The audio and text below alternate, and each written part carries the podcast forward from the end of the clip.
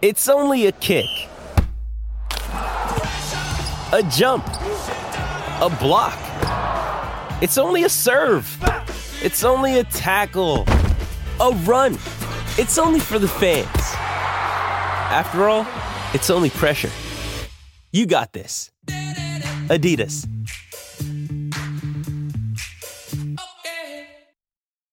You ready? Showtime. On May 3rd, summer starts with The Fall Guy. Let's do it later. Let's drink a spicy margarita. Make some bad decisions. Yes. Audiences are falling in love with the most entertaining film of the year. Fall guy. Fall guy. Fall guy. That's what the poster said. See Ryan Gosling and Emily Blunt in the movie critics say exists to make you happy. Trying to make it out? Nope. Because I don't either. It's not what I'm into right now. What are you into? Talking. Yeah. The Fall Guy. Only in theaters May 3rd. Rated PG-13. Get ready for the greatest roast of all time the Roast of Tom Brady, a Netflix live event happening May 5th.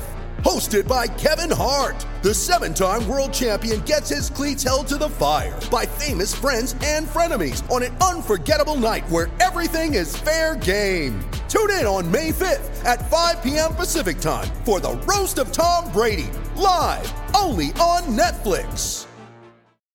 20 stone of steaming nudity.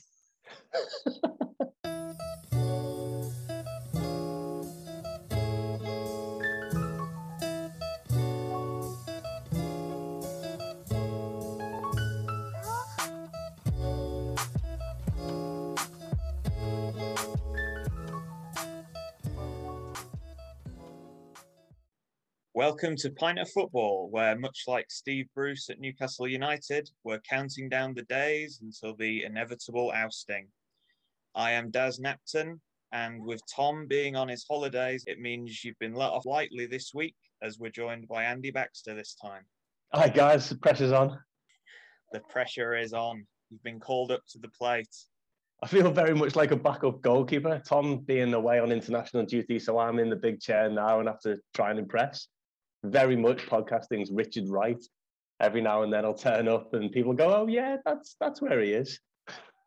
Well, you could say that. I, would like to be a bit more uh, positive. I'd say you're more like uh, in certain leagues like Australia and the US, where they've got marquee players, where they don't play them every game. They just sort of, you know, when it when it's a big game, they bring them out. So I think to spin it on its head, I'd say we're bringing you out for the big games. Wasn't that the rumor about? Um, was it Ronaldinho? It was someone that either Rangers or Celtic tried to sign. He was, you know, a big name, too big for them, but sort of very much on the way down. And they said you could you can only play Champions League games and the old firm games if you wanted, if that would help seal the deal. I'm sure that was a thing. I can't remember who it was now. It Sure possibly was. The closest thing I remember was Bolton in the last year in the Premier League signed Fernando Hierro, who was like Real Madrid legend. Oh, Hall of Famer. Yeah, basically, he uh, was still living in Spain. Not to cast any aspersions of the good people or Bolton itself. I've never actually been to Bolton, but I have been to Madrid, and Madrid's lovely, so I can see, you know, why that that deal would have made sense. Yeah, I could imagine so. But maybe we'll get to that story later on because we're here for In the Mix again, and um, we are here to talk through some of football's strangest stories. So far, we've done nine stories from the 1800s, and I think Bax, you'd probably agree it's been a bit of a pick and mix, really. Some that have been humorous, some that have been fairly tame. I don't Yeah, know. it's been good. It's been it's been very varied. There's been a lot of different topics covered, um, which you know is good. But I, I, I like to think there's more to come. I like to think we can we can sort of go deeper and, and see what other things there are. I mean, it, it has been quite formulaic so far, but you know, I don't know. We'll get there. Yeah, and without further ado, what I'm going to do is we're going to do the final story of the 1800s that I've got a tempestuous semi final. Ooh, see, that's Yeah. good because, as you say, it doesn't give it all away up front, does it? Could be anything. And it's actually taking place in Nottingham, Bolton, Manchester, and Hey. Derby. Willie Foulke. goalkeeper. I know. Fabulous start, fabulous start. The Goalkeeper and and bad guy from the Sherlock Holmes book. Willie Foulke, goalkeeper for England and Sheffield United, was probably the largest footballer ever. Oh wow. It's a bold claim. Yeah. He started his career at 15 stone and ended it at 22 stone, which in those Wow. days, yeah, I, I'm stunned. I mean, Rovers have got a centre forward called Brett Pitman, who, when you said 15 stone, I thought, yeah, okay, he's he's he, he- he's probably beaten that, but not 20 two, two stone. Give him some credit. Flipping heck. I go back to the claim largest footballer ever. I mean, when I was a kid, my friend Will, he'd peaked those numbers by 15 years old, but he may well be the largest professional footballer ever. I mean, we can agree, certainly a large footballer. Yeah. Still, still, still something. Yeah, stop over dramatizing this book. Right. To top it all off, he was also over six foot tall and he dwarfed players, becoming a legend for his variable moods. Good so far. Yeah. He's angry and he's large. became a legend with his variable moods is probably how I would actually describe Tom if he were here. That's true enough. As we're recording this, he is currently sitting in a cold, dark field in Glasgow. Um, however, he does differ from Tom when we go into this next paragraph. Talk about strength. Foulke could easily carry a man under each arm. He could punch a football to the halfway line, and bearing in mind the the um The of footballs back then. day, Yeah. It's like yeah, punching a, a medicine ball, I guess. Uh, Um, you- you wouldn't you wouldn't mess with him, would you? But yeah, I wouldn't like to, you know, challenge him at a corner. Yeah. You wonder why he um, wasn't like a, a wrestler or something? Well, WWE at the minute are getting a bit stuck for new character ideas. Willie Foulke. Weighing in at 22 stone and well over six foot, as it's as it's uh, called here, I think he'd be a great character. Back to his football days. This is where it obviously starts to get a bit writer's flourish, let's say, because I can't imagine this actually happening. It'd be cool if it did. It sounds like a cartoon, though. The ground rumbled and the stadium darkened when he came out to narrow the angle. yeah, I mean, I know stadiums are probably not made as, as as sturdy as they are now, but yeah, it's just um, it's a nice it's a nice way of writing it, isn't it? We can we can all picture it, which is nice. Yeah. Uh, ultimately, he's described as an exceedingly difficult man to put the ball past, which you can definitely imagine. He was big enough to save penalties without doing too much, as in his day, and this is a really interesting point, uh, a rule, sorry, that I didn't know about. Goalkeepers were allowed to advance when penalty kicks were being taken. Ooh, no, that's interesting. I've not heard of that one either. I wonder when they changed that. If nothing else, we are at least finding out as the rules have developed over the years. And 1899, apparently, goalkeepers could run at the striker as they were taking the kick. So I'm guessing the ref would blow his whistle, and then both would just sprint. It's just a race then. Do you know what it would you- stop though? It'd stop these long nonsense run-ups the players do nowadays. Yeah, like Fernandez and and others. Yeah. Yeah, it would stop all that if you had folks running towards you. Blow the whistle, give it a kick, and let's see what happens. But yeah, that's that's what was going on apparently back in the day. Willie Foulke was also legendary for giving penalties away. Of course he was. So he saved a hell of a load of penalties, but in comparison, he probably still conceded quite a lot. On one occasion, he picked up a forward around the waist and threw him into the net to concede a penalty. yeah, you're going to give that. Even without VAR, I'm sure the, the referee still spotted it. Another time during a league game in the 1898 to 99 season, he picked up Liverpool centre forward George Allan, turned him upside down, and stood him on his head in the mud. this guy's amazing. It, this is definitely cartoon character territory now. I feel like You know how they did the Roy of the Rovers books? There should be a Willie Foulke book. Folk stories. Yeah. Oh, that'd be a great one. If you're listening, anyone, get in touch. If you want to do as the first sketch, yeah, then the the George Allan upside down head in the mud incident would be a good start, and then we'll we'll maybe take you on commission depending on how that goes. I'm Um, picturing um like the Roadrunner cartoons when he'd, he'd like fall off a you know a, a rock or something, and, he, and he'd go in and you just see his arms and his legs sort of splattered out. I Yeah. imagine it's sort of kind of like that. The resultant penalty turned the game Liverpool's way. So on that occasion, it actually cost. Uh, and the reason it mentions that is because now the semi-final in the same season in the cup, Liverpool have drawn Sheffield United. So it will again be George Allan versus Willie Foulke. Chance for redemption. You can just imagine. I don't know if they did programs back in then days, but it would just say Allan versus Foulke, You'd have them both on the front of the program, wouldn't you? Um, like a boxing poster. absolutely, or just folk holding the other guy upside down. I don't know. It's just uh, it writes itself. Folk was in great form that year. On one occasion, he kept Sheffield United in the FA Cup with a brilliant save, but he tore a thigh muscle in the process.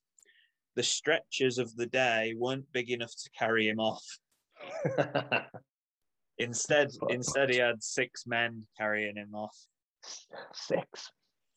Again, I'm not sure how much this has all been embellished, but it's good. I'm enjoying it. He was fit enough for the semi final. The first attempt was at Nottingham. Hedley gave Sheffield United the lead. Uh, I wouldn't really care about that. The equaliser came from Foulke's old adversary, Allan, and it was inevitably greeted by a surly glare. Got off lightly then, really, didn't he? Ah, sounds it. Yeah. a surly glare from Willie Foulke is is a warning shot at best, isn't it? yeah, Um, don't do it again. Yeah. Morgan gave Liverpool a half-time lead. Sheffield United rescued a two-all draw with a goal from Walter Cocky Bennett. okay. I hope we find out what he did to earn that. You know, was he was he particularly sort of um, was he a bit of a wind-up merchant? Did he try and sort of dribble past a lot of players and taunt them? Was he, you know, provocative to the fans? Maybe. I don't know. Could be anything. Well, I don't know if we'll find out in this story, but the next attempt to settle the tie at Bolton had twice as many goals. Liverpool twice went two goals ahead, 2 0 up and 4 2 up, but two goals in the last eight minutes saved Sheffield United. Allan again scored one of the Liverpool goals, so he's really starting to get on folks. He's testing his patience, isn't he? Yeah. Yeah. So of course, because back in those days, they just carried on playing replays after replays after replays for, for I don't know when that stopped, but the third game was at Fallow Field. The crowd invaded the pitch and played their own game. Good. What we like. During the 90 minute first half, half the time spent clearing the pitch of fans, Allan Allan gave Liverpool the lead, and there was the much anticipated clash between Foulke and the goal scorer. Oh, you could just imagine it. The the fans are all running on. Foulke is just so wound up by this point, and that was the final straw. He scored three past him so so far, Allan, hasn't he, over the course of this? So he's like, right, that's it, no more. Yeah, and what you just said is um, is confirmed here. The Liverpool centre forward, a hot-headed Scottish international, was nothing but a nuisance to the Sheffield United goalkeeper. Foulke had the last laugh of that semi-final. That's just the sentence. That, that's it. Oh, right, okay. The Fallowfield game was abandoned at half time, and Sheffield United would go on to win the fourth attempt 1 0 at Derby. Is that all we get? It said he'd had enough of him. Oh no, he said he had the last laugh. But we don't know in what way. Maybe we- we'll have to sort of embellish it. Maybe he teamed up with some of the fans, like a sort of Royal Rumble. Yeah, the fourth, the, the fourth match was actually decided as a tag team match. Mm. a hell in the cell. Yeah, but no, it doesn't actually say. Sheffield United won the trophy by beating Derby 4 1. So I guess that's probably what it was getting at. in that he would have the last laugh because he'd lift the trophy. because but they won the cup. Yeah, well, that's you know, that's good on him. Good on Mr. Folks there. He's uh, he obviously could play a bit as well as just being big and angry. I'm just gutted. I think we've missed out on the violence. This may have been all talk. We've got another paragraph, so let's see if there's any violence. Praying for a bit of last minute violence. Although Willie Foulke played in three FA Cup finals for Sheffield United, winning two and losing one, after the game at Crystal Palace in 1902, Folk was incensed at the decision to allow Southampton's goal, scored late in the game by Harry Wood. Ooh, this could be the end we're wanting. I mean, it's 1902 now, so it's a few years on, but I think it'll be worth the wait. He hasn't mellowed at all. Yeah, incensed is is uh, Always angry. Here we go then. After the match, he was lying in the bath, contemplating his temper, and it snapped with typical idiosyncrasy. He stormed out of the dressing room area, walked up to the Crystal Palace corridors in search of the referee and linesman. oh wow, he's gone on a rampage. This is it, and it says in brackets 20 stone of steaming nudity. it must have been one of the strangest sights of the century. I love I love the thought the thought process though. So he's he he didn't react at the time. He's let the match finish, shaking hands, walked off. You know, I presume there's a debrief by the manager or whatever. Got in the bath, and then no, I'm not having this. Where is he? Where is he? I also love that traditionally, when you think of um, footballers and, and having baths, it's always that classic image of the, the whole team being in the bath together. In this instance, it seems like Willie Foulke was just in there on his own.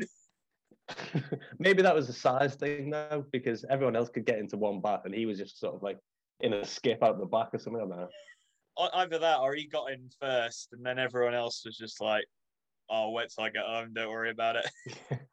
Maybe that was it. Maybe they were all pestering him to get out the bath. So they, they wanted to get in. And he was like, right, I'm, I'm wound up now. Where's that referee? Pissed off enough. it was a quite a good story, I thought. Obviously, that was purely about the character, Mm, yeah. the character of Willie Foulke. Have you noticed that it's, it's been quite goalkeeper heavy as well? So far, yeah. Maybe that's why sort of the cliche that commentators say goalkeepers have to be a bit crazy or whatever. Maybe that's maybe it was sort of born out of characters like this guy. I think, yeah, I think, I mean, without going into a much bigger discussion, I think because the goalkeeper is very much a standalone character within the team, I guess back in the day when football was literally a bit more of a just a hit and hope sport because of the quality of pitches and players not being full time and the lack of resources and all that Mm. sort of stuff, it probably most of the time would have been the most memorable character of the game, I imagine. That's probably true enough. You don't have to be a bit mad to get um to put yourself through that. Everton had a centre forward called Dixie Dean in like the twenties, I think it was. And a lot of his goals were just crosses that came in and he'd run at them and put the goal the goalkeeper and the ball in the net and that was fine back then. So it was um maybe it was a bit of that. So that's the pre 1900s. wow, we've done it. We've got through a whole era of football. I don't feel yet we've peaked in terms of global game. I don't. And just to sort of go, back to what you said a second ago, I think now is the time to have a bigger discussion, if any, because we've got to this sort of milestone. I think, yeah, let's try and work out what's been the best story of the pre 1900s. Now, the first one we came across at the start was the crossbar protest. Yeah, I remember that one. which uh, to just encapsulate it in one sentence was just people moaning about the height of the crossbar and having to replay the match. Not top half of the story, so really, is it? Nah, there was no characters, no humour. Let's move on. The mystery game was the one from Sheffield where they made a team secretly and then went off to go and play against another team. And It was a uh, weird one, but I did like, wasn't it that the they just sort of went up to Scotland or somewhere and gathered players randomly, and there was one of the opposite, like a, a rival player, like sort of followed them to try and figure out what was going on or something. That wasn't bad. That was there was a bit in that. but I think we've definitely got better ones. The third story we had was the one man team. I think that was a The Northwest goalkeeper, again? derby. Yeah, the goalkeeper just decided he wasn't going to have it, that it was too cold. He stayed out on the pitch while everyone else went back home and basically just spent the whole second half time wasting until the game was called off. Yeah, I did like that. This next one I've highlighted is definitely one of my favourites from the era. The trusted goalkeeper. Another Uh, goalkeeper heavy story. So yeah, the, the trusted goalkeeper, of course, um, Villa versus West Brom. It was that was the story where we had the special training. We later found out was the Droitwich Brine. Br- Brian in the running, wasn't it? We had uh, the goalkeeper partly muffing it. yeah, we did. We had a, a character called Baldy Reynolds. Um, Good. yeah, one one of Tom's favourite characters so far. And then at the end of the match, the goalkeeper got his pub smashed up, and then went and f- uh, fled the country with uh, his servant. Yeah, it it was a bit problematic towards the end, that one, wasn't it? Oh well, different times. Alongside the goalkeeper we just heard about, Willie Foulke, I think this goalkeeper from the trusted goalkeeper is on par as my favourite character from the from the series so far. Mainly because he was a dodgy landlord, betting on his own team to lose, throwing the cup final. Yeah. Oh, yeah. There was a lot, a lot, to, a lot he got up to, um, a lot to discuss. And didn't he just disappear to like the next town over and carry on because there was, you know, you couldn't Yeah. track people back then. I think yeah, I think he went from Birmingham to Manchester, so it wasn't as though he he sort of literally ended up in the Chinese third tier or something. It was, it was um, just popping up the M6. So yeah, that is definitely one of my favourites so far. We've then got the game of three halves. Again, was was in my eyes definitely one of the best ones. That was the one, of course, that featured With the uh, referee, yeah, John the Conqueror of the conqueror. The fact that it was played with a substitute ref, it was 3 0 at half time. Conqueror turned up and made it restart.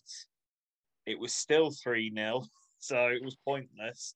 And then that was also the one, again, another funny goalkeeper story. The goalkeeper who wouldn't play without his rice pudding.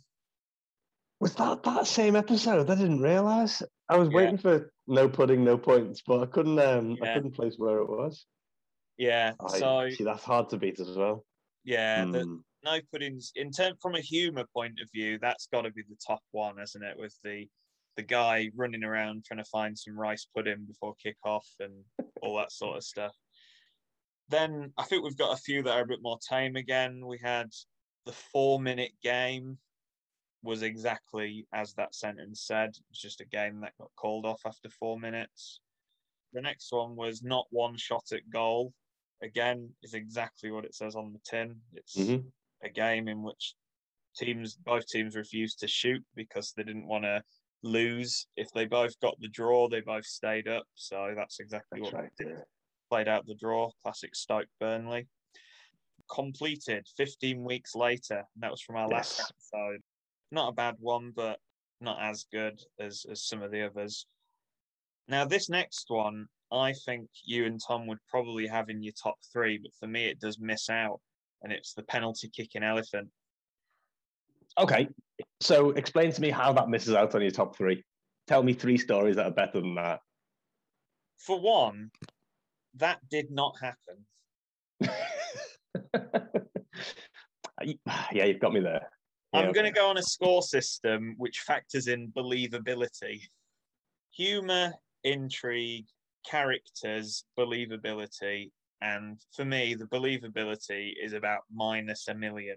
There is no way a goalkeeper, a giant football, a circus in Leicester, all came together for a penalty shootout, and the the professional players of Leicester signed up to it and went, "Oh yeah, let's have a go at this."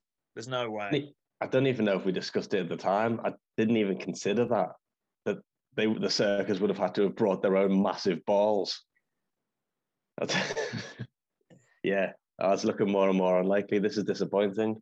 I'm Whereas you can definitely see, you can definitely see the, the, the goalkeeper that was corrupt from a couple of stories ago having Yeah. a bet, yeah, half muffin, half muffing it up, and then you know having his pub beaten up. yeah. Um, you can definitely see that happen. Oh, that's disappointing. Never mind. Okay, fair enough. You've you, you've won me round. and then the final story, which we just did then, which I, I rated quite highly as well, the tempestuous semi-final with um, our good friend Willie, the psychopathic giant nude goalkeeper. Twenty stone of steaming nudity. Exactly.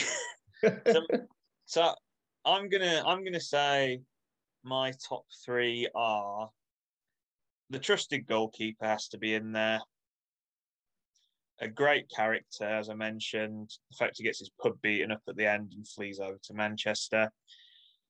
The game of three halves, I think, was a classic because we had John the Conqueror, we had the rice pudding, we had all sorts of nonsense going on in that one, and the tempestuous semi-final, the one we just heard. It's hard to disagree. It's really hard to disagree with those. I mean, I still want with an asterisk next to it the penalty kicking elephant, just because it's a penalty kicking elephant. However, you can't judge that alongside stories that are genuine. So, you know, reluctantly, I think you're right.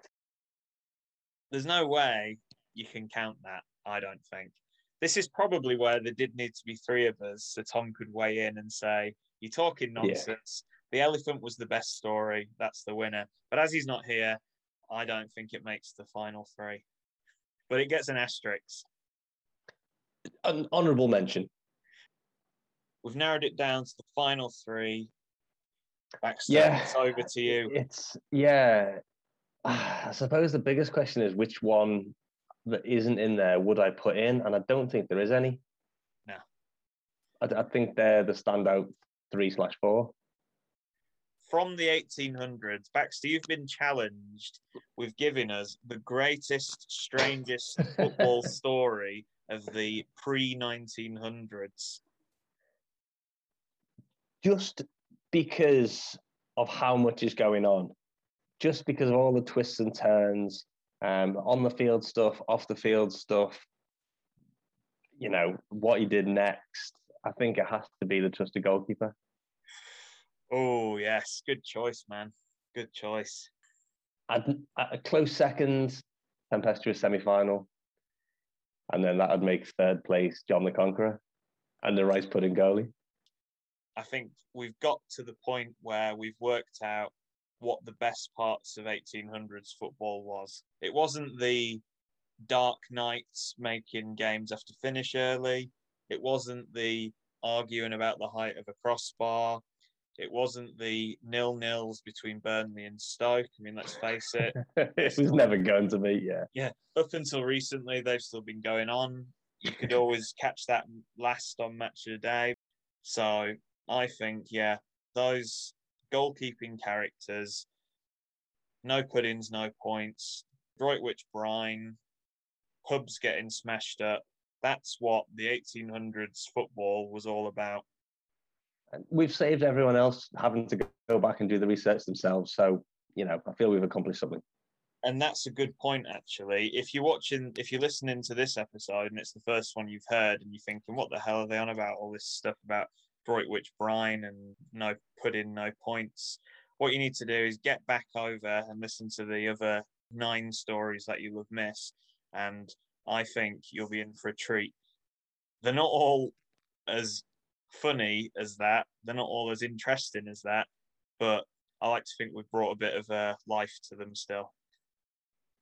Yeah, we, we've we've helped their memory. We we don't want them to just disappear into obscurity. We want people to still be aware of them now, and yeah, we're providing a service. exactly. But the final thing I want to just do is to preview what's to come in the next era, which is the early 1900s up until the war. I'm not going to tell you anything about the stories. I'm just going to give you a couple of the titles just to uh, wet the whistle, Baxter, just so you can uh, get Yeah. excited about get excited about what's to come. Really. So we've got fisherman versus fireman, Yeah, good. Okay. soccer sickness, This could be Brian related again, couldn't it? and this one is definitely worth tuning in for. Death of a referee. Oh yeah, that'll be juicy. It's exciting times. There's a lot to like. Um, and just to say that it's Jamaican hairstyle day and work tomorrow. I'm dreading it. a great bad joke to a great bad period of football. Good night and goodbye.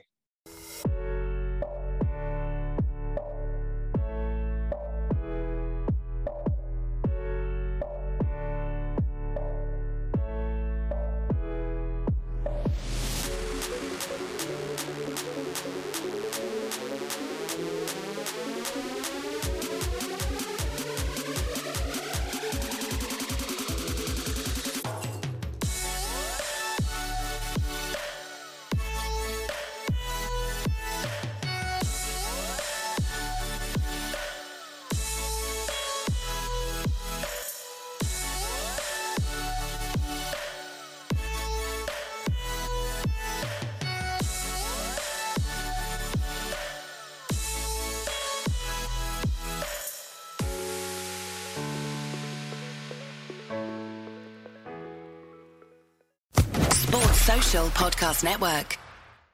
Hello, it is Ryan, and we could all use an extra bright spot in our day, couldn't we? Just to make up for things like sitting in traffic, doing the dishes, counting your steps, you know, all the mundane stuff. That is why I'm such a big fan of Chumba Casino. Chumba Casino has all your favorite social casino style games that you can play for free anytime, anywhere with daily bonuses. That should brighten your day a little. Actually, a lot. So sign up now at chumbacasino.com. That's chumbacasino.com. No purchase necessary. Group. Void were prohibited by law. See terms and conditions. 18 plus.